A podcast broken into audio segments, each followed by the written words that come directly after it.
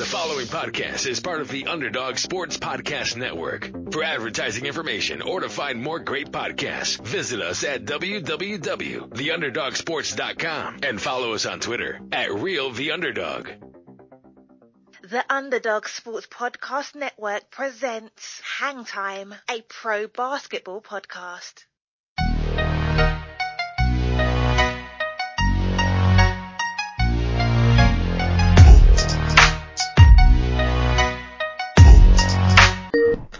Welcome to the Hang Time Podcast. I'm Will Posnan, and I'm joined by my co-host, New York Liberty Center, Kia Stokes. Yo. And Kia, do you want to introduce our guest? Sure. Today we have special guest Christopher Babb. He's out here visiting, so he wanted to hop on. So I'll put in an applause like sound clip or something. Oh, that's perfect. Right there, because I'll give one of my. I don't mind.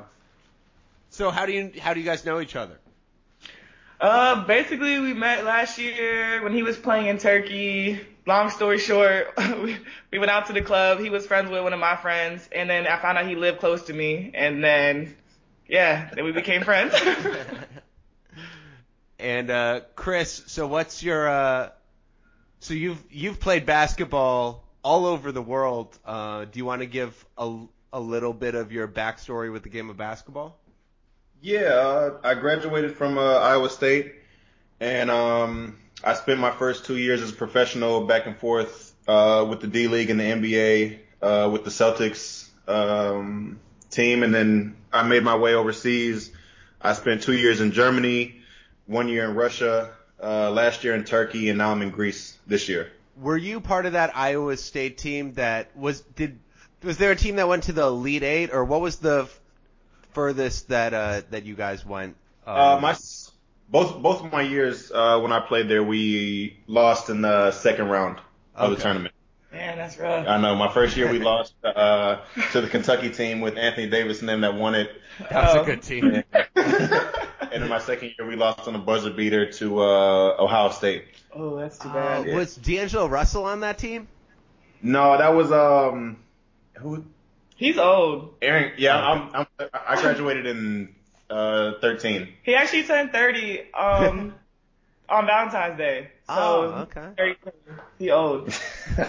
It's weird because Anthony Davis still feels 22 to me. You know, like it's weird. He's probably like 27 by now, but yeah. My age, actually. We was at McDonald's together. Oh yeah, he was a monster in college. Yeah, he was. Their team was stacked. It was. Did you have to guard him at all? No, that was out of my role. Yeah, I was a defender, but I'm a 2-3, so I stayed away from that matchup. So, of all of the countries you've lived in playing basketball, which has been your favorite? You know, I haven't really had a bad experience yet. I think Germany felt most like home, you could say. Just as far as the living conditions and the people. Did you grow up in Iowa? Yeah, we did get paid on time in Germany. No, I grew up in I was born and raised in Kansas, and then when I was 13, we moved as a family down to Texas, and then I've lived there ever since. I still have a house in Texas. Okay, cool. Did you watch All-Star Weekend at all? Yeah, well, it comes on in the middle of the night over here, so I caught a lot of the, whatever's on Instagram and Twitter the next day. That's how it be. So, Kia, the last podcast we had was actually right before Kobe passed away, and they honored him at All-Star Weekend. And I think at the end of the season, once, like, all the basketball's over, we can do just, like, a whole Kobe Bryant podcast because he's just – one of the most impactful basketball players ever, and also one of the best. But let's just talk about how did you feel about how they honored him at All-Star Weekend? I thought it was really good. When Adam Silver first came out with, like, the new format for the game, I really was like, this is going to be trash. Like, this is too confusing. It doesn't make any sense. But after seeing how everyone was playing and they actually went hard, like, at the fourth quarter, I thought it was actually dope. Hopefully they stick with it. It was just sad. Like, to me, it still doesn't really seem real. Mm-hmm. It's just sad. But I'm glad, like, Kobe Bryant, like, touched so many people. Even those that didn't play basketball, like, they understood. And he was doing so much for the women's game, like, once he retired. So it's just, like, sad. I feel like he deserves more than what we can give him, if that makes sense. Yeah, before they changed the All-Star Game MVP trophy to be the Kobe Bryant Award, people were talking about them potentially changing the logo to his likeness. And so my question for both of you as basketball players, do you feel like the MVP of the All-Star Game Award is enough to honor his legacy, or would you still like to see the logo change? Where are you guys at with that? I mean, personally, like, no disrespect, but I feel like the logo should have been changed. Mm-hmm. I agree with that. But, I mean, I don't know if they should, you know, necessarily change it to Kobe, because I'm thinking, like, you know, when LeBron, the next... Because your team, LeBron. Like, everybody dies, right? So, like, when the next great dies, like, are they going to change it again? So I just feel like maybe they shouldn't change it at all, just because, like, you know, not to be morbid, but, like, everybody's going to die eventually, so you can't just, like, change it to when then, you know, I just think that sounds bad, but... No, it makes sense. It makes sense. Also, I feel like, you know, you're a Team LeBron person, too, so you... When you're just like, they should change it, just not to Kobe, in the back of my mind, I'm like, is Kia saying they should change it to LeBron the day he retired? No, I was thinking Jordan. But yeah, I mean, shit, you can change it to LeBron too, but that wasn't my mindset. I was thinking, like, just keep it, but I was thinking, like, it should be Jordan. I just feel like that's, you know, Jordan. Okay. What about you, Chris? Nah, I mean, I'm kind of with her on that. I mean, to be honest, I've never really associated the logo with a player, really. I feel like it's just the logo. You know, it's just, you know, when you see that, it's just the NBA. I don't really associate it with a specific person. I guess I don't know. True. Yeah, I mean, you know, I haven't really thought about it. You know, it's kind of just a silhouette of a, you know, person. But wait, are the Lakers putting a patch on their jersey, or was that the whole league? I know the Lakers are. I hope it's the whole league. That would be great if it's the whole league. Yeah, like, I feel like that's good. Like, you don't have to change the logo, but the patch is going to be there. So, like, he's always going to be remembered. I mean, you can't ever forget him. Yeah, that's what I mean. I feel like it was so impactful that you don't really have to go out of your way to do too much. You know, it's just kind of understood that, you know, how he was loved and respected, you know, worldwide, associated with the game of basketball. And, you know, there's nothing really you can do to really honor him the way he deserved for what he did for basketball. So I think it's just, you know, I think it's better to kind of just leave it alone and let, you know, everyone just kind of honor him in their own way. I think that's a really good point, because with the All-Star Game trophy, it kind of didn't feel like enough.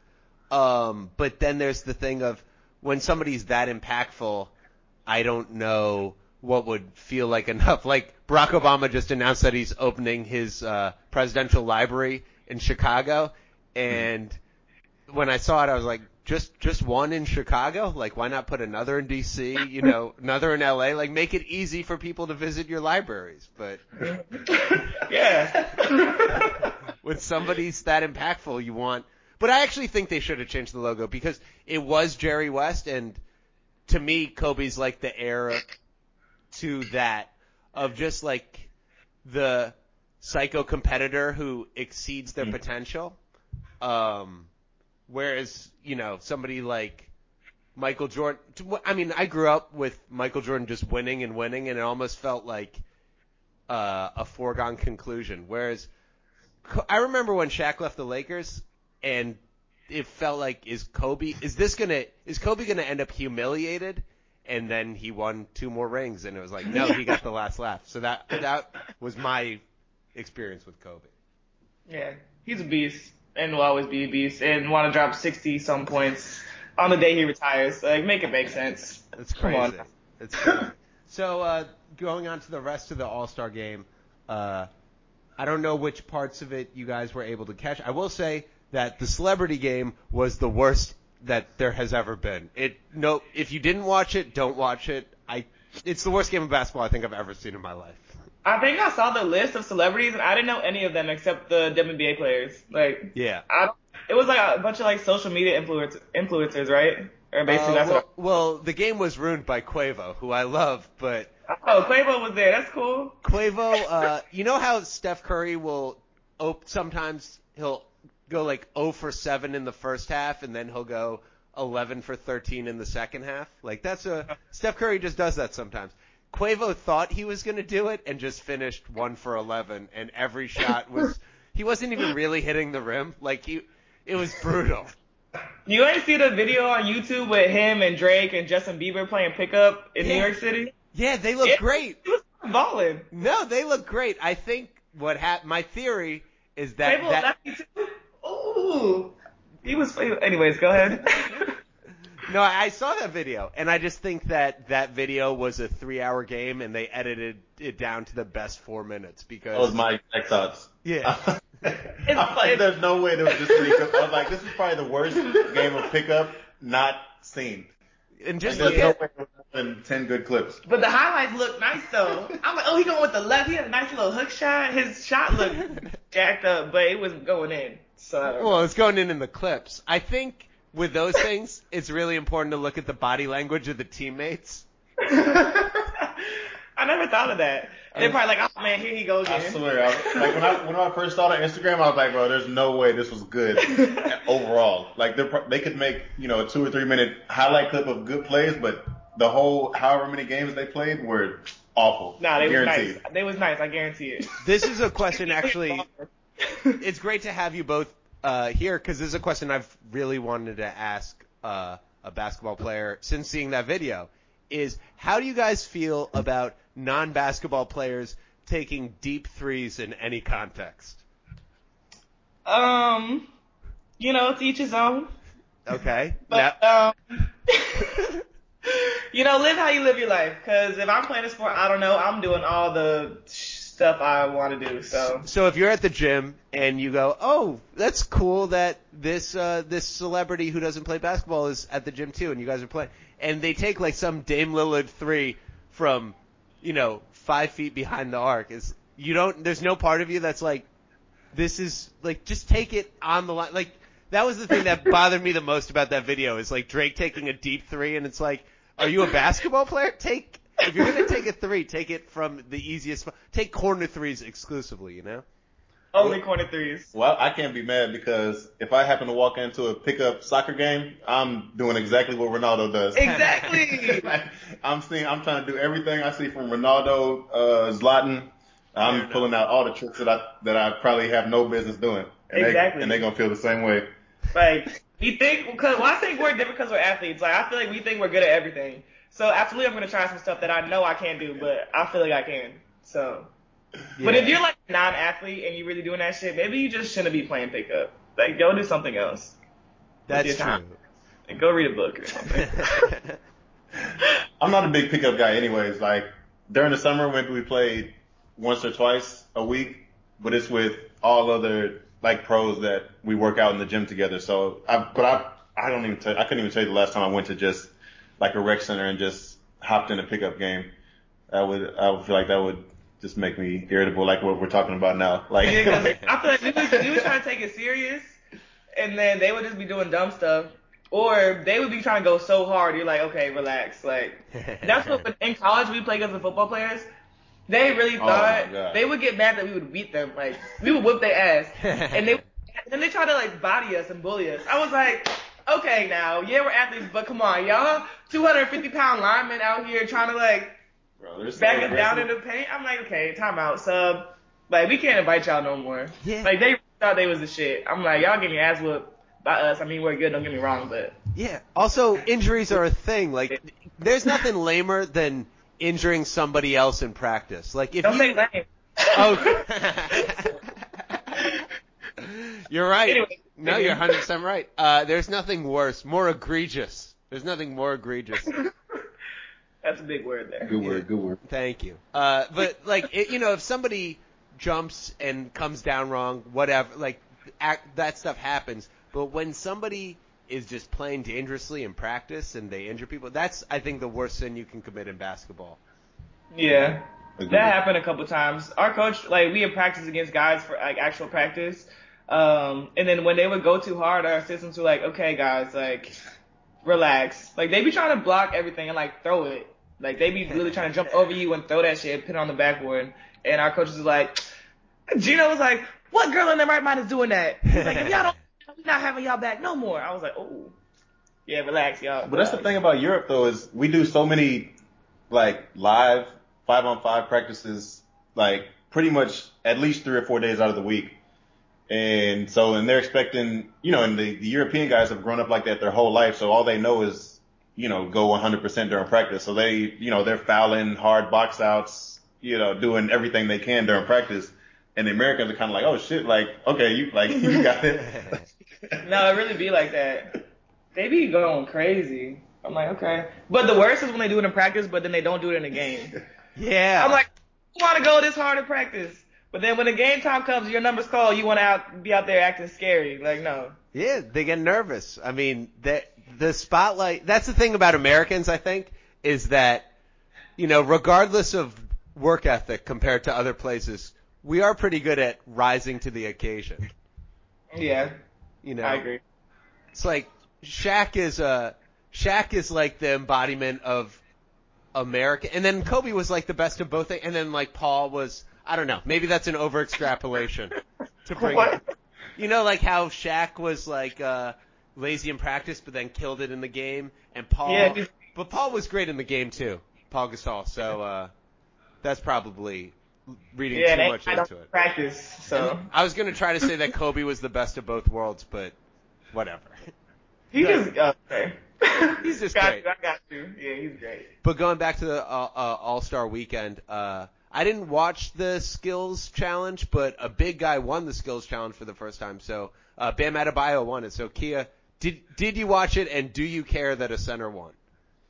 I did not watch it, and I do not care because honestly, I feel like the skills challenge isn't even like real skills. Like I know that sounds weird, but it's like I'm thinking in my mind like Chelsea Gray is one of the best like skilled guards that I know. And I just feel like she could go against some random person who just happened to make a shot before her. Like, I don't really think it counts. So I don't really care, no. What skills? Even though it's my position, but no, I don't care. What skills would you like to see? Would you like to see it changed, or you just would like them to get rid of it? I mean, I would want them to, like, make something else up. I don't even know what she could add, but... Well, they had horse the one year. I like horse more than the skills challenge. Yeah, I'd rather that. Or, like, some trick shot competition. I mean, Everybody wants to see a one-on-one tournament, but that won't happen because the egos are too big. That'd be funny. I did see they went around asking everyone, like, who you want to go against. And then somebody, I don't know who it was, they was like, Jimmy Butler, he's trash. I have to find it. Those guys will get heated. Yeah, it's going to turn into a foul fest. They're going to get that emotional. One thing about guys, they be real emotional when it comes to sports. When the ego is hurt. Okay.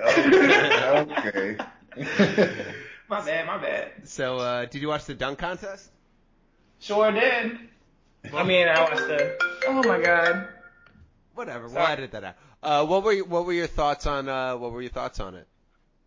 I thought it was good. I feel like. I mean, I didn't watch it live. I watched the highlights. Yeah. But I feel like it was a lot. I feel like they were dunking a lot. It was entertaining. It was probably one of the, like, overall more entertaining ones that I've seen in a while with some of the better dunkers that, you know, I feel like there was probably 4 or 5 really good dunks that we, you know, that haven't really been seen in a while. Yeah. I was annoyed when Dwight brought back Superman. I'm like, dog, give it up. Yes, agreed. Dwight wasn't great, but everybody else was pretty great. Yeah, it was good, though. Do you think Aaron Gordon got robbed? Yes, but I agreed with I forget which announcer was. I think it was Reggie Miller who was like, let's just give it to both of them. And not saying that we should do this often, but when both people are getting 50s over and over and over, just give it to both of them. Yeah. They made him do one more dunk. I mean, as an athlete, like, you don't want to tie, but they both really deserved it. So I can see both sides. But the thing I didn't like was that they both did one more dunk, and both of those dunks, to me, were 50 dunks. Like, the guy jumped over Taco Fall, and the other guy did, like, the Jordan dunk, and then they gave them a 47 and a 46. That was crazy to me. That part I didn't like. They was just being extra picky. Well, yeah, I feel like once it came down to it, they were like, oh, shit, we have to make a decision. So now they were like, on the last one, they were like, okay, let's be super critical about it. Yeah, he was like, I saw on Twitter, some guy was like, no, Taco ducked, so that's why they had to give him a lower score. So dumb. I'm like, dude, he's like 8 feet tall. Right. Like, that's ridiculous. That's insane. That is, I mean, yeah, that's just ridiculous. That's like, oh, it wasn't a Hail Mary because there was still 1 second left on the clock afterwards. Like, yeah, pretty much. But I think a lot of guys are going to be done with the dunk contest. Like, I've seen a couple guys who are just like, nah, like I'm not even going to do it, just because of, you know, the way it's judged or how it's scored, and I don't know. I think a lot of guys will be dropping out of it. Do you think there's anything they could change about it where more guys would be wanting to do it? I don't think there's any other way to do it other than have, you know, just a panel of judges, but unless it's gonna be like a gymnastic things where you gotta present your dunk and then have like specifications of like, if you do this, it's this point and this is this point. Like, that just takes too much work. Or maybe you can do like a horse style contest. Oh, like a gotta follow. Yeah, like follow the leader. Oh, that would be interesting. That could be. I feel like people would get hurt though, trying to do some shit they know they can't do. Yeah, but how? You get a letter. Well, I can't do it. Yeah. Give me a letter. If you opted out, that would be great. What if the first round of the dunk contest was just like a horse competition? It doesn't have to be as many letters. It could be, you know, a shorter word like dunk. But pig. I forgot pig. Yeah, pig. Yeah. For when you wanted to play a game of horse, but recess was almost over. Pig. Right. You had to get over pig. Quick. Why did I say cat? You said cat. But yeah, that would be awesome. That's a really good idea. I wish they would do that. Just present that. Hit up Adam. Present that. All right. I mean, it would completely take little guys. There never would be a Nate Robinson again, because Dwight would just come out and dunk on an 11-foot hoop, and then Nate would just go home. Hey, sorry, Nate, if you can't do it, you can't do it. Yeah. Just hope you don't get behind him. Yeah. You do like a fan vote of who goes first. Oh my God, that'd be ruthless. Fans are mean. Yeah. Oh, man. If the first guy that opted out would be a meme forever. That would be brutal. Yeah, that's too bad. Yeah, but there's no, I don't know. It's like just the panel of judges, like it's always going to be the same. There's going to be people who are just excited about it and just giving out 50s left and right. Yeah. Or they should do it where the judges can't talk to each other, because they be plotting and stuff. And like, oh, what you give them? Let's give them a 9. But they're sitting next to each other. What are they going to do? Make them wear masks? Like in voting booths? Yeah, voting booths. No talking. To the opposite sides of the court. Like, facing. I love the gravity that you're treating this with. Put your folder up over your paper like in elementary school. Yep, exactly. That's what I would do. So, even though Aaron Gordon got robbed, great dunk contest, and then the game was, I think it's fair to say, it's the best All-Star game of, like, best All-Star game of the last 20 years, probably. Yeah, I think so. I mean, they was going so hard at the end. That's, like, one thing that I've always wanted is, like, a competitive game against, like, the best players in the league. Like, they actually going hard. It's not, like, some bullshit where they're, oh, let's just go down and launch half-court shots and see who makes the most. Like, they was actually going hard. Yeah, I think that these – if they go hard, too, they're going to start to see rewards for it, because I think that some of these clips from that All-Star game are just – you could throw them into a commercial and they would really sell. Like, Nike has LeBron and Giannis.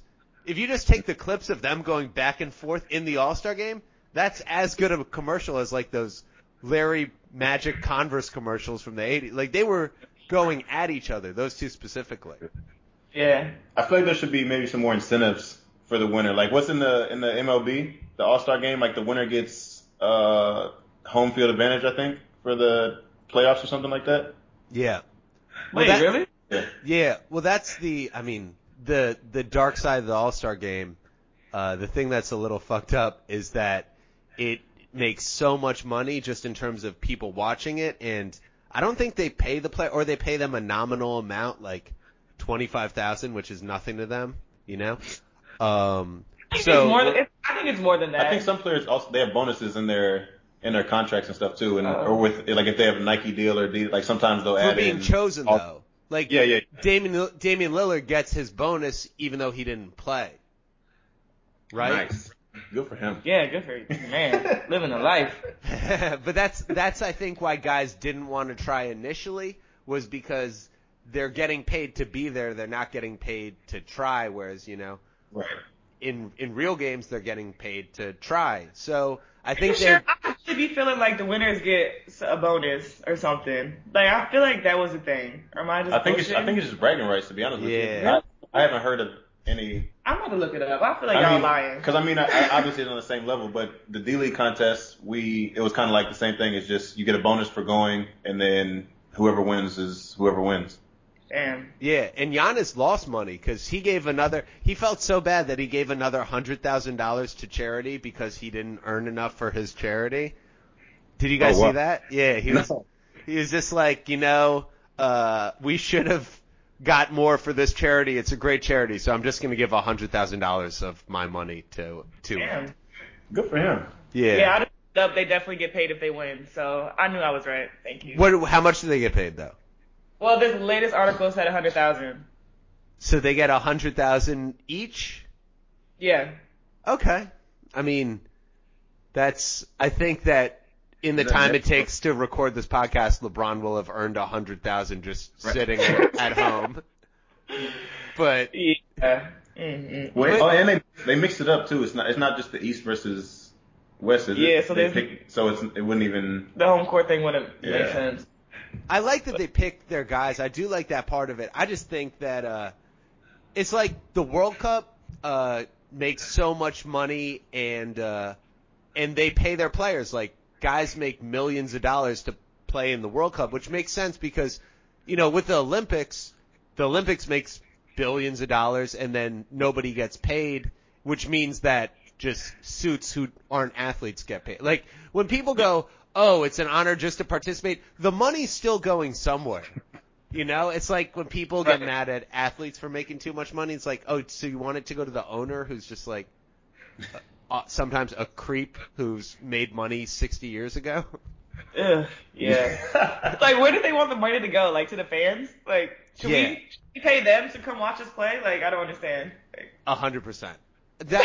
I do wish more sports teams were run like the Green Bay Packers, though, because like where it was owned by the city. Because I do think that's like, it's a little weird sometimes when the team is owned by a guy who hates the city that he's in, and he's always threatening to move it. It's just a weird dynamic, I guess. Yeah. Well, we're not talking about the Nets and Liberty owner guy. He seems like a good owner. He actually seems like a really good owner. Have you met him yet, Kier? No, not yet. Cool. But I'm looking forward to this summer. Ooh, I can't wait. Ooh, I can't wait to be back in New York. Oh, my God. I can't wait. So any other thoughts about All-Star Weekend? Not really. I think I'm good on All-Star. Okay. Chris, anything?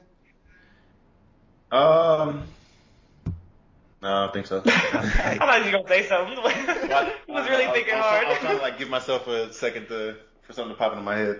Nope. So so moving on to the rest of the season, some teams made big moves and some teams didn't. So let's start by talking about the teams that changed their rosters significantly, and then we'll talk about the ones who chose not to. So the biggest change probably of the trade deadline was the Timberwolves trading for D'Angelo Russell and the Warriors acquiring Andrew Wiggins. Kia, what did you think of that decision? Good for the Timberwolves. They need something. They suck. But I don't know. We'll see. I don't know how I feel about Andrew Wiggins. He's interesting to me. But, I wish him the best. Okay. That's what about that. So does that mean that you think you're kind of positive on D'Angelo Russell then? Yeah, I think he's gonna help them a lot. I really do. I think so too. I think that they just now they need to replace like their wing defense, because they got rid of Covington, they got rid of Wiggins, and I guess they really need Jared Culver to be really good for that team to. I still don't think they're a playoff team this year. Do either of you guys think that they might creep into the playoffs this year? Nope. I mean, how far are they out right now? Because they're like five games out, but the whole West is 5 games out. Like the top 6 teams in the West are way above the rest of the West, and then it's like anybody could take that 8th spot from. I know the Thunder are 7. I'm forgetting who's 8th right now, but it's constantly changing. Yeah, I feel like the West is always like that. It always kind of comes down to the last month or so who can sneak in those, you know, those last 2 spots. Yeah. But I don't know, I think it's a little more wide open this year. Yeah. I kind of think it's going to be the Pelicans. Yeah. I hope so. I mean, they got the leadership with Drew Holiday and JJ Redick. They got the talent. They got girls' school working, coaching, so, you know, they're going to handle their business. Yeah. And then we still haven't even mentioned Zion Williamson. Oh, yeah, he's there, too. He's pretty good. He's a monster. Yo, he's crazy. He's a monster. I just want to know what they fed him growing up. Like, how are you this way?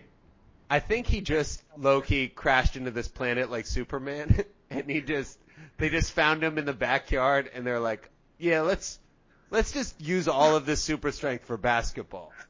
Yeah, that sounds. I gotta know like what kind of workout regimen he was on, like in high school. Wonder what his diet was like. I don't know. He had to be doing something though. Like I don't think you just literally wake up one day and like can be that big and strong and hit your head on the top of the backboard. Like, what did his parents look like? Great question. Okay, so they're normal. No, but okay. So here's the thing about Zion is they did like a really in-depth interview with him a couple years ago before he even started. He declared to go to Duke, but he wasn't there yet, and they really wanted to know all that stuff. And he just told them about his like family life and his mom. Normal-looking woman. His stepdad just came into his life when he was really young, like 1 or 2. Stepdad, I want to know the real dad. Yeah, I don't. That didn't come up. Like the whole interview, they're like, "So, how did you become so good at basketball?" And he was like, "Well, I have this 8-year-old younger brother who's everything to me." Like he just talked about his younger brother the whole time. Oh, so he's a nice guy. He's so endearing, but also. Doesn't give away any of his secrets. Damn. That's all. That's fair. Damn. I like that, but damn, I want to know. Yeah. Well, that's the thing, because everybody's like, literally, everyone's talking about he's too heavy. He can't sustain a career like that. He's too heavy. But I don't know if you're like, I feel like he just. If that's what you play with, yeah. As long as he stays in shape, he's fine. I never understood people saying he was too heavy. Like they never heard of Sean Kemp. Like these guys, there's been guys with that physique. Who were great, like, yeah, there's been so many power forwards with that physique who had various degrees of success, from Charles Barkley to Kenyon Martin, and it really just comes down to staying healthy, and Zion is probably, after Charles Barkley, the most skilled power forward in that like body type. Mm-hmm. He's got, yeah, for sure. I mean, a lot of these guys are, you know, just working on their game and having guard skills and being able to run pick and rolls and make passes and reads and shoot the ball. And, you know, I feel like when we were growing up, if you're over, you know, in like junior high, if you're over 6'4", you're like, all right, you're a post player. Drop steps, up and under. Like now these kids are doing pro workouts at 8 years old and, you know, reverse layups. Like I don't even know how to shoot my left hand until I was like in, like, yeah, like doing left hand layups is like, I don't know. 5th or 6th grade? First of all, my father was a lefty, so I did everything with my left hand except dribble. I still can't dribble to this day, so that's what I got to work on. He's working on that when they're, you know, 5 years old. But I can shoot with my left hand, though. I know that. I should have been left-handed. So another team that made a major move, the Miami Heat added Andre Iguodala. What do you guys think of that decision? That's a solid pickup. Mm-hmm. You know, he obviously hasn't he didn't play at all so far this season, right? No, I had a little Twitter beef with him though. Yeah, I mean he's just, I feel like, you know, he's had such a great, you know, career towards, you know, these past couple of years. He's been a part of the, you know, the one of the best runs in a while. You know, that type of leadership is something you know, you can't take for granted. If, you know, in Miami they have a really good core And to add something like that, you know, even if he's not a huge asset on the court, you know, in a lot of big moments, but, you know, he's always available. And I think in the locker room that's going to hold a lot of weight for them going into the playoffs. Yeah, I 100% agree. I thought that was the best move of the deadline. But now I remember the 8th seed in the West is the Memphis Grizzlies, and I actually wish that he had played for them.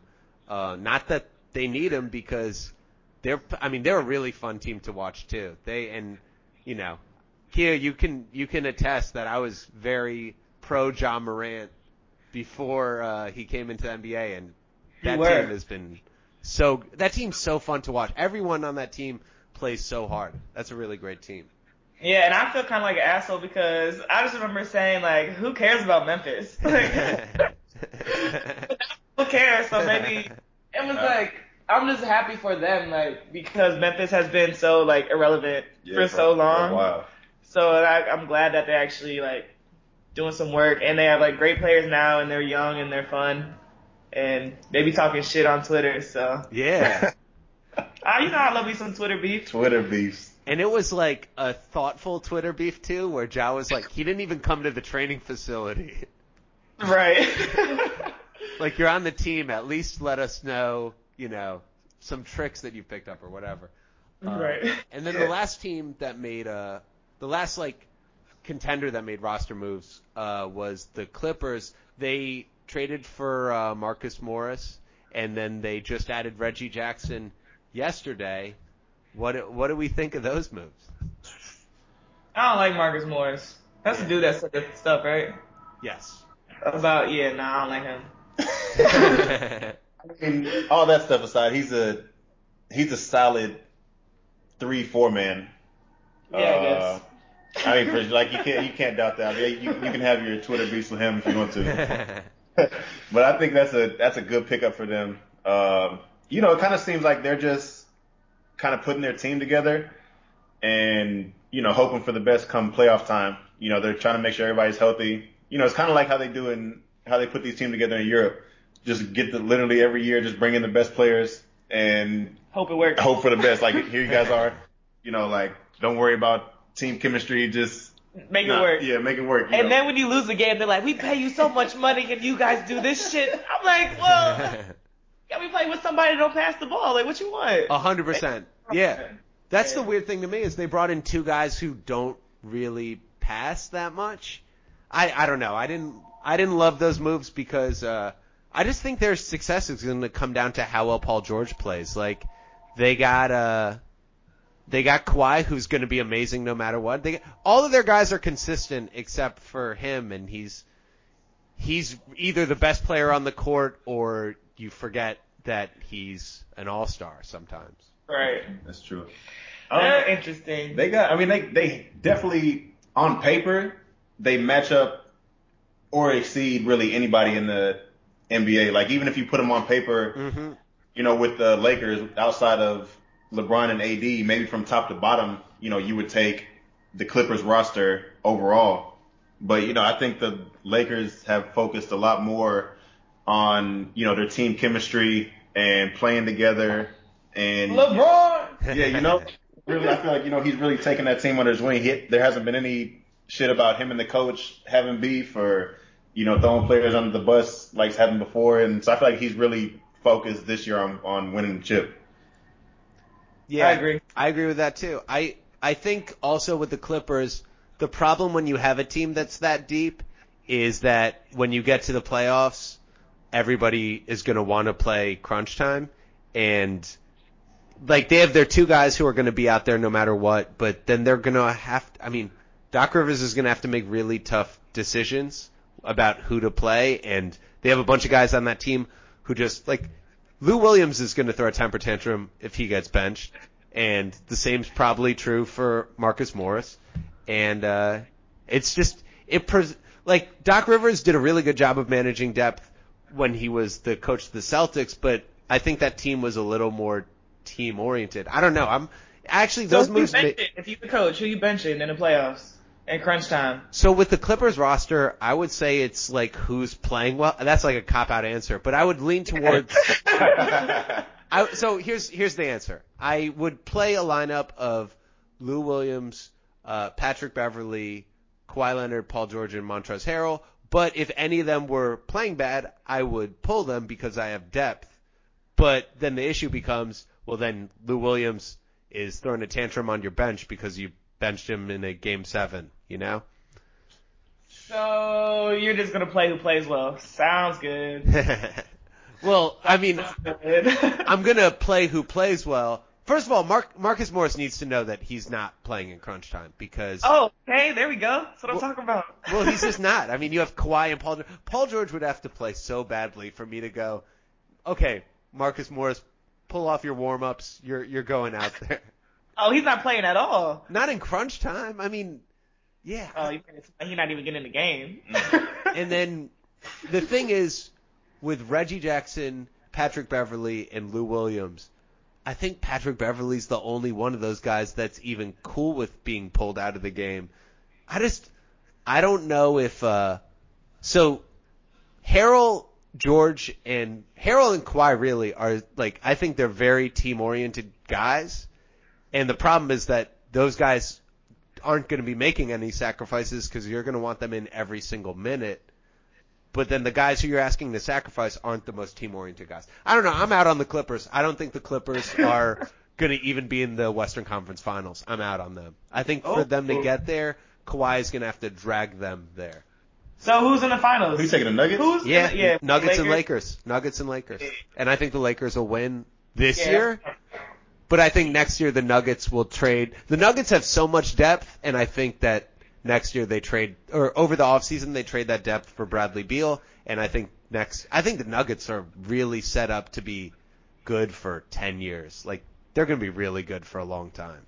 That's a bold prediction there, sir. I mean, they have a lot of young guys who are really good, so they have a lot of trade pieces. Yeah, Michael Porter Jr. is good. Who thought he was going to be good? Right. I feel like everybody thought he was going to be good. No, like just, 2 years ago. Yeah, so? But then he slid in the draft, and it was like, he might go to the second round. And then they got him, and he's like one of the 7 best guys from that draft. And that was an amazing draft. Yeah. They have a lot of good guys. I think the Nuggets are set up to be really good for the next 10 years. I think the Pelicans are set up to be really good. And I think the Mavs will be good. And then the Lakers, obviously. I mean, is LeBron just going to be an all-star when he's 47? Like... Yes. Dirk was. Yeah. So yeah, he is. Oh, that's. He's gonna be MVP when he's 47 too. Is he gonna be the MVP or the Kobe Bryant MVP of the All-Star game? Both of them. All in sports. And the Bill Russell Finals MVP. What do you say? And the Bill Russell Finals MVP. Yep, all of that. All three. I feel like he's gonna retire with, like, before he gets old, like old. I think so. I think he's gonna take the gentleman's way out and just kind of be like, you know, I don't think he's gonna let his career go down. I think so. I feel like he would want to play with his son. Like, if that's the opportunity, I feel like he'll play up until then. Yeah. I think like 4 more years, right? Yeah. So I feel like he might make it to there. Like, well, it depends on how long his son stays in college, because his son is a sophomore, so it could one be and done, baby. Yeah. They might even change the rule by then just for LeBron. They probably will. So, yeah, I don't know. I feel like if he doesn't play with his son, it'll be like, let me just go out while I'm kind of still on the top. Like, see, you remember me when I'm great. Like, don't remember me when I'm struggling and, like, right. You know, okay. That kind of way. Cool. Well, speaking of the Lakers, they didn't make any moves. And personally, I love it. What do you guys think of the Lakers? I think they made, like, 1 trade. But it's not like a significant – it's not going to change the look of their team. What do you think of the Lakers not making any real trades? I mean, I feel fine about it. What was they supposed to do? Yeah. Well, get rid of Kuzma because that's what Twitter says? I mean, I just feel like they're working. Like, what they got is working right now. Like, why kind of switch it up and mess up the chemistry? I agree. I thought that, you know, that's what the Clippers should have they should have stayed pat too. The other teams that didn't really – make moves that you thought might have were the Nuggets, Celtics, and Sixers. What do you guys – was there any of those teams where you were like they really should have done something, or were you like, oh, it's good that they are moving forward with the same team?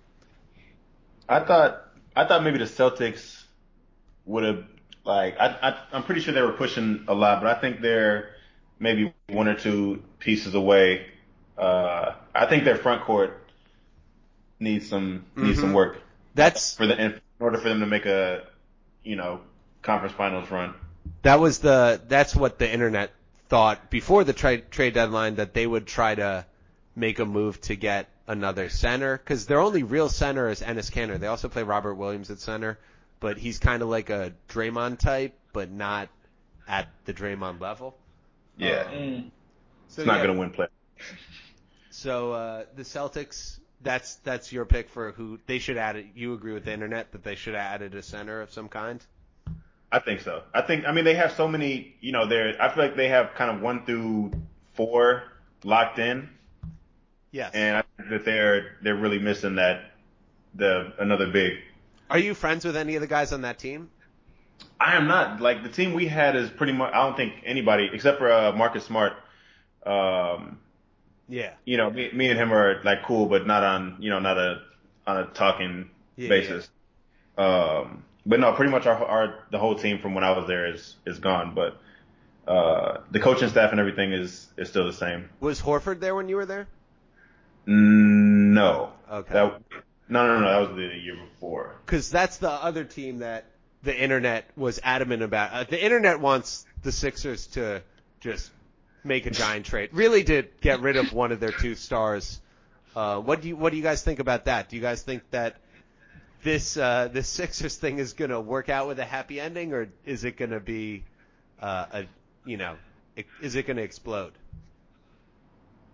I mean, I don't think it's going to explode. I think it's going to be eh. Yeah. Like, so Ben Simmons and Embiid together for a decade, but no championships? They might sneak one in there, maybe, when LeBron retires. At 47. Yeah, at 47. I don't know. I mean, are they really that bad? Like, it's weird because, so, it's kind of like, with the Clippers are better than everybody when Paul George is elite, and it's similar with the Sixers, except they have 2 guys like that, where it's like when Embiid is the best player on the court or when Simmons is, they're better than everybody, but there's so many games where neither of them are. And then there's weird games, like there was a Sixers-Bucks game where Embiid was so much better than Giannis, and then, you know, 3 days later they'll play against the Mavs and they'll both look pedestrian, and Doncic will just destroy them, you know? Uh-huh. I mean, I don't know. I think this offseason they're going to just give up and trade one of them, if the playoffs go bad especially. I can see that happening. Yeah. But I feel like they're trying to make, you know, I feel like the media is trying to hype it up and make it more beef than what it is. Yeah. Of course. 100%. You know, they'll take one thing that... What Embiid said, responded to something Jimmy Butler, somebody said on Instagram. Jimmy and then, he wants out of Philadelphia. He's ready to leave. Like, they're like, yeah, they're oh, there's got to be something going on between those two. Yeah, Embiid was like, if you are the hero long enough, you become the villain or whatever. And then Jimmy Butler goes, oh, there's a place for villains here in Miami. It was all very silly and had nothing to do with. They are, I 100% agree with you that they are, the media is trying to create tension between the relationship of Ben Simmons and Joel Embiid, where it seems like there's none. It seems like those 2 guys are friends and they're cool with each other, and the only issue is that neither of them can really shoot. Right. And even if they aren't friends, like, they coexist, you know, they're, at the end of the day, they're coworkers. They can both show up to work, do their job, and, you know, if they don't hate each other, there's no story. But it seems like they're friends. Like, they get photographed together in the off season and stuff. It's just really their basketball games aren't that compatible. Yeah, that's true. They both kind of played the 5. Yeah.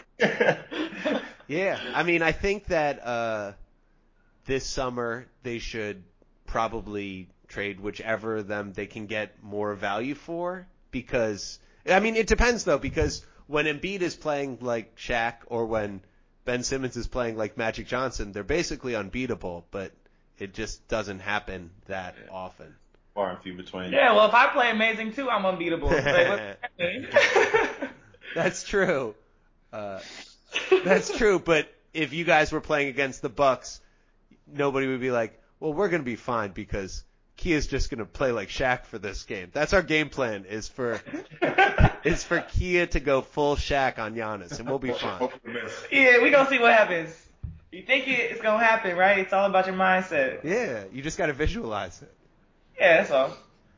So let's talk about let's do a little music talk, and then we'll wrap up. So Chris, you're a big hip hop fan, especially early 2000s hip hop, and there's a lot of rappers from that era that are underrated, that just people forget how much good music they made, and a lot of rappers where when they came out it felt like, oh, they'll only be here for a short while, and then they had, you know, real staying power. So I wanted to talk to you. I want to get your opinion on who you thought was the most underrated rapper from that whole era. Man, you know, I really got into music really around, you know, kind of 2010, you know, 2009, 2010 time. I was big into Rick Ross, big into 2 Chainz. He was Titty Boy back then. Before he was 2 Chainz. Yeah, exactly. I mean, there was, you know, Drake when he first came out with Wayne. Yeah. You know, even Kanye back then. What's your favorite Kanye album? He's a big Kanye fan. Yeah, I love Kanye. What is your favorite Kanye album though? What was my favorite one? I'm drawing a blank. You put too much pressure on it. Well, was it one of the first three? I think it's really interesting when people's favorite is one of the first three: College Dropout, Late Registration, or Graduation. And then I also think it's interesting. Graduation is my favorite one. Graduation's really great. That's my second favorite, I think. What's your favorite? I think it's Beautiful Dark Twisted Fantasy, but. Recently, that's a classic one too, for sure. No, he's made some really amazing music. I mean, it changes for me, but yeah, that's generally my top two. But sometimes Graduation's my favorite. I mean, there's a lot of his early stuff you can kind of just put on shuffle and just let it ride. Oh, I should mention this. It would be irresponsible for me not to mention this.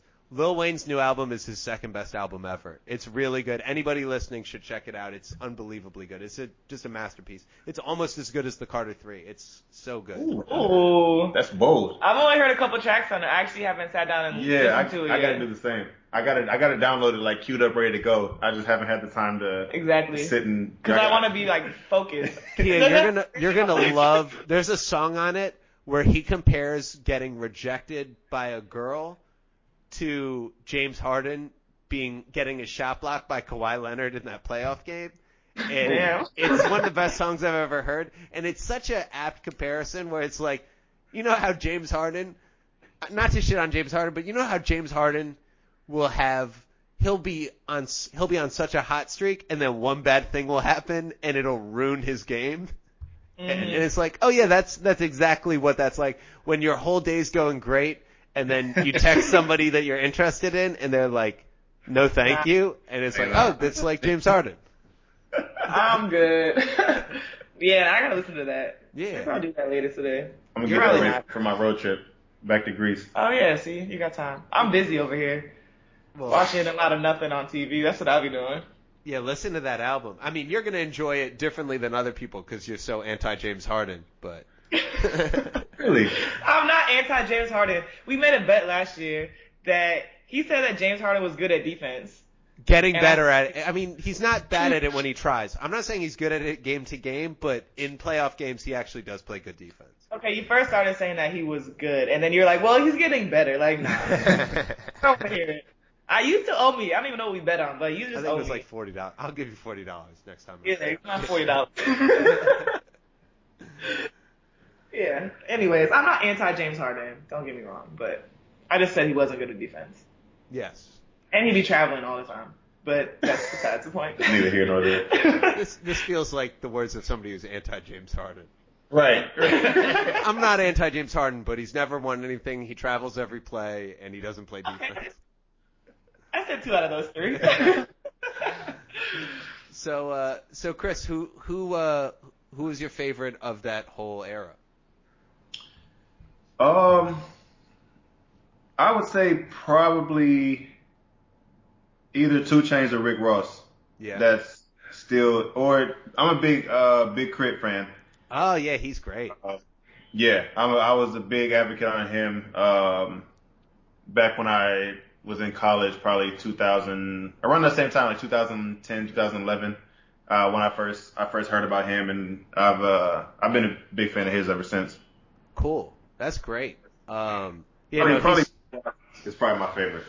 Big Crit has a new song. I think he's just featured on it with some Southern rapper, and it's really good too. I'll send Kia the link on YouTube and she can get it too. Yeah, it's a really good song too. Yeah. Who's the most? Which guy from that era surprised you the most, just with their staying power? Because like, it's crazy. Jim Jones is still in the news. Like, there's guys from that era who you think would have gone away, and they're still famous. Like T.I. is still very famous. Very famous. He be saying stupid stuff that keeps him relevant. He does a lot of podcasts. Man, he's in a lot of interviews. Oof. I love when T.I. debates intellectuals. That's so funny. He be thinking he sounds so smart too.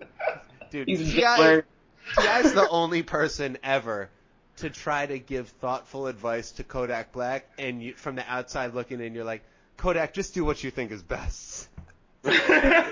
Kodak, ignore whatever this guy's saying. Just be you. Yeah. But I think back to your question, I think probably 2 Chainz. Yeah. Just based on the fact that he pretty much completely rebranded himself. You know, like I said, back when he dropped that first big song, "I'm Riding Around, and I'm Getting It." Yeah. Wow. You know, he was City Boy then. And then he kind of just rebranded his whole thing, you know, changed his name to 2 Chainz, and, you know, cause he was like pretty old at that, you know, he's mm-hmm. 40, he's like 42 now, I think. Yeah. What? Yeah. Yeah. Yeah. I think, but because he got such a late start in his career, cause he was stuck under a contract with Ludacris under his thing. He was stuck under a bad deal and couldn't.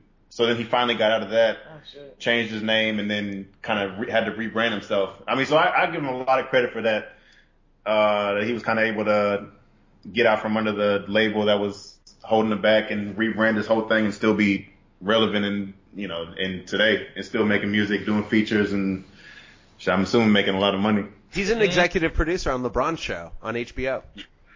You feel me? You know, yeah. He's doing his thing, you know. He's made some really good songs. Yeah, no, I remember when he first. What were you saying, Kia? Sorry. I just can't believe he's really 40-something. Yeah. Well, when he first. Yeah, go ahead. No, go. I was just going to say that when he first came out, he was kind of like Ludacris with more of an accent where you're like, okay, so this guy's. The music's kind of like Ludacris, but it's harder to understand a little bit. And then you started listening to it, and or at least when I started listening, I was like, oh, this guy's funnier than Ludacris. This guy's very funny. Right. Yeah, he's very creative with his words. And then I think he, you know, when he got with Kanye and Good Music, it kind of, you know, that kind of shifted his brand too, to really, you know, people started taking him more serious. As kind of a lyricist, as a, you know, a legit artist. Yeah. What's your favorite song of his? Or a song that's one of your favorites. The song "Big Amount" with Drake. "Watch Out." That's one of the songs that's one of the songs I gotta play all the time. On his, he has a lot of songs on the. Pretty Girls Like Trap Music album. I like a lot of his features too. He's a really good feature artist. You know, come on, just throw on a verse and get out of there. Like he's pretty dynamic with that. He's a good role player. Exactly, great role player. Like really really good role player. So, Kia, who's your favorite from that era? I don't know. I like everything. Boo. Okay. Whatever. I mean, I don't know. I think I gotta look through my phone. Well, considering, you know, a lot of the artists you name, I imagine that you guys are also Outkast fans. Is that safe to say? Yeah. Yeah. Do you guys see the new GQ cover with Russell Westbrook and James Harden? No. So they took an iconic Outkast album cover, the Stank On Ya album cover, and they recreated it with Russell Westbrook and James Harden. Really? And it looks so cool, and then you remember that, like, this season's happening. I don't know. It could really – I wish it would have happened after the season or before next season or something. I don't know. It's almost like a victory photo, and it just doesn't bode well for me. But it's such a cool photo. You just showed me the picture. What are they doing? You don't like it? No. They're recreating. They're doing the same stuff. But, like, why? Yeah, why? That's the thing. Why? Why? It's the middle of the season. This team, I mean, we didn't even talk about Houston, but, yeah, let's end with that, actually. How do we feel about the Houston Rockets and their entire lineup that can ride all the rides at Six Flags? Bro, I feel like they really changed. I feel like they changed the NBA. You know, when they were one of the first teams to implement that only shoot threes or layups, like they took out the mid-range shot. And I remember whenever they first implemented it with their D-League team back when I was in the D-League, and everyone been going on. Yeah, and everyone was kind of like, what the like literally they were just they shattered records. Oh, wait, like, threes attempted, threes made. Daniel House was on that team, right? I want to say. It was I think so, yeah. Ella, Covington. Oh, Covington was on that team? I didn't even know that. Yeah. And so, you know, and I feel like the NBA is already kind of going in that direction of positionless basketball, you know, maybe just – and I feel like it's really dramatic at their lack of hype, but – I don't know. I feel like within the next 3 to 4 years, you're going to see at least 3 or 4 of the teams have that same setup. I believe that. Sorry, I just lost you for a second. What's up? Can you hear us? How much of that did you not get? Like just the last 10 seconds. Oh, no, I just said that I think that within the next 3 to 4 years, we're going to see at least, you know, I want to say at least 5 or 6 other teams that have that same setup of, you know, going with the small ball and having a team full of 6'6", 6'7" guys. But the only reason I'm skeptical with that stuff, because like I completely agree that the NBA's going in the position of positionless basketball. But the reason I'm skeptical is because you have guys like Giannis, where okay, so if the point guard's 7 feet tall, I can't see a team competing with that if everybody on the lineup is 6'7", because just the rebounding situation is going to be a nightmare, you know?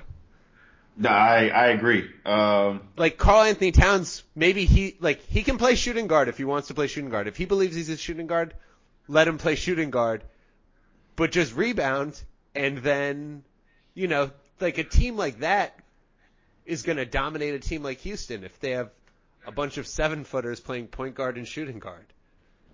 I mean, I could see them going for a five-man that's, you know, maybe – I could see, like, getting, like, a five-man that's like who's the guy from Miami?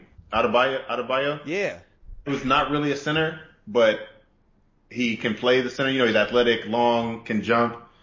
I could see them finding – you know, either trying to get him or finding some guy who resembles his game, you know, just to have some – be able, like you said, compete on the boards and – defend the five a little bit. That was the thing for me where I go, okay, so I get why it makes sense. First of all, I think that it'll work against a lot of teams because Russell Westbrook they're going to put the big on Russell Westbrook because Russell Westbrook is the only one who's not an elite three-point shooter on that team, but he can take any big off the dribble, so that won't work. But my issue is just with the rebounding because there's guys that they could have looked at who could do everything that they need, who also have the size to really rebound, and they opted not to go in that direction. I've been saying all year that they needed a center who could shoot threes instead of, you know, just having a guy like Clint Capella, and they opted with a small forward that can shoot threes, and they're just going to play Robert Covington at center.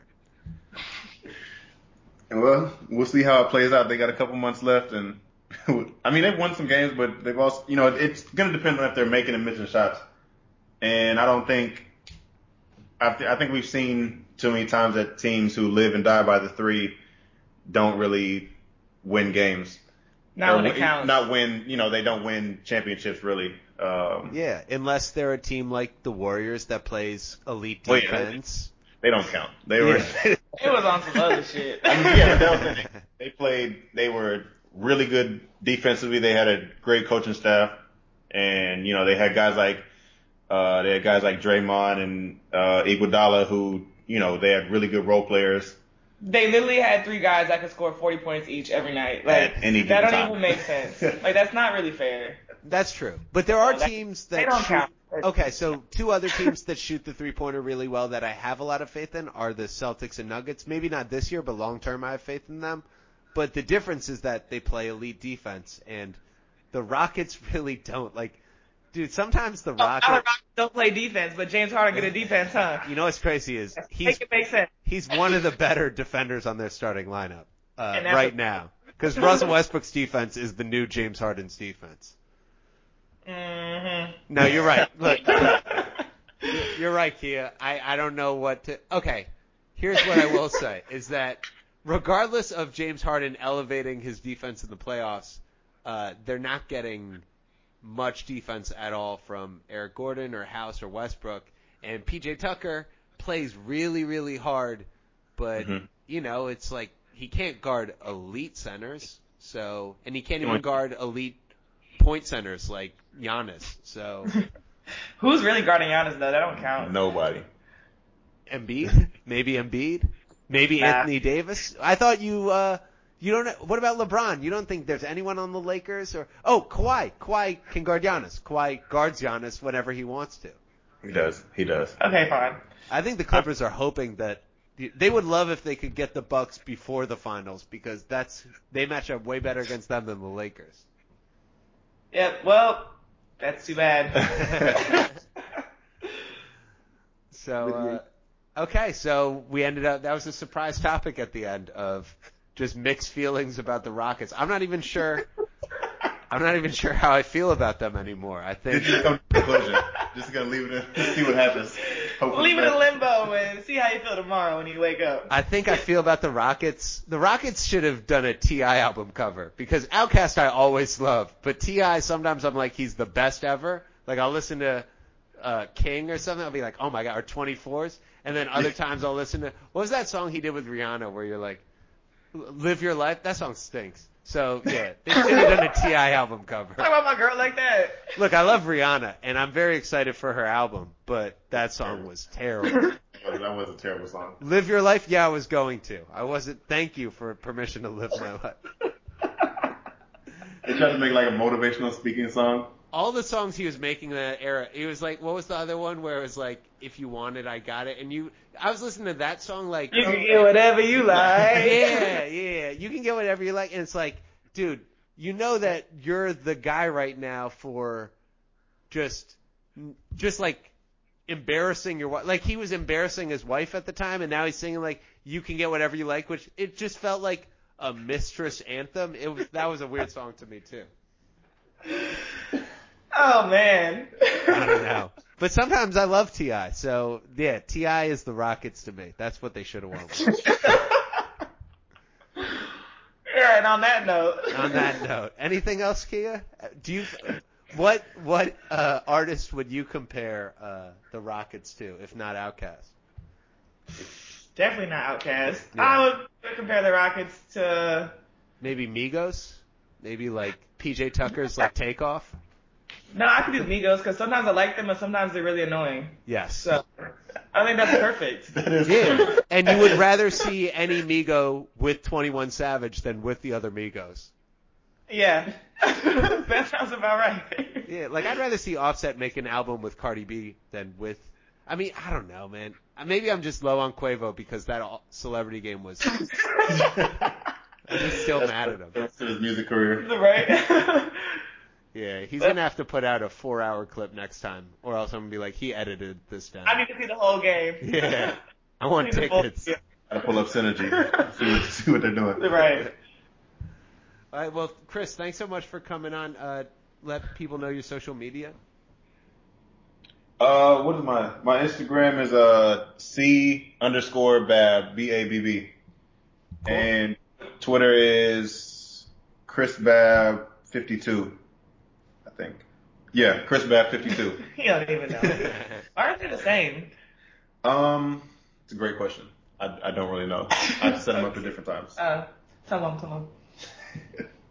Okay. Yeah, I got those going on. All right, well, people should follow you there, and I'm on Instagram at Will Posnan. Kia's on Instagram at KStokes41.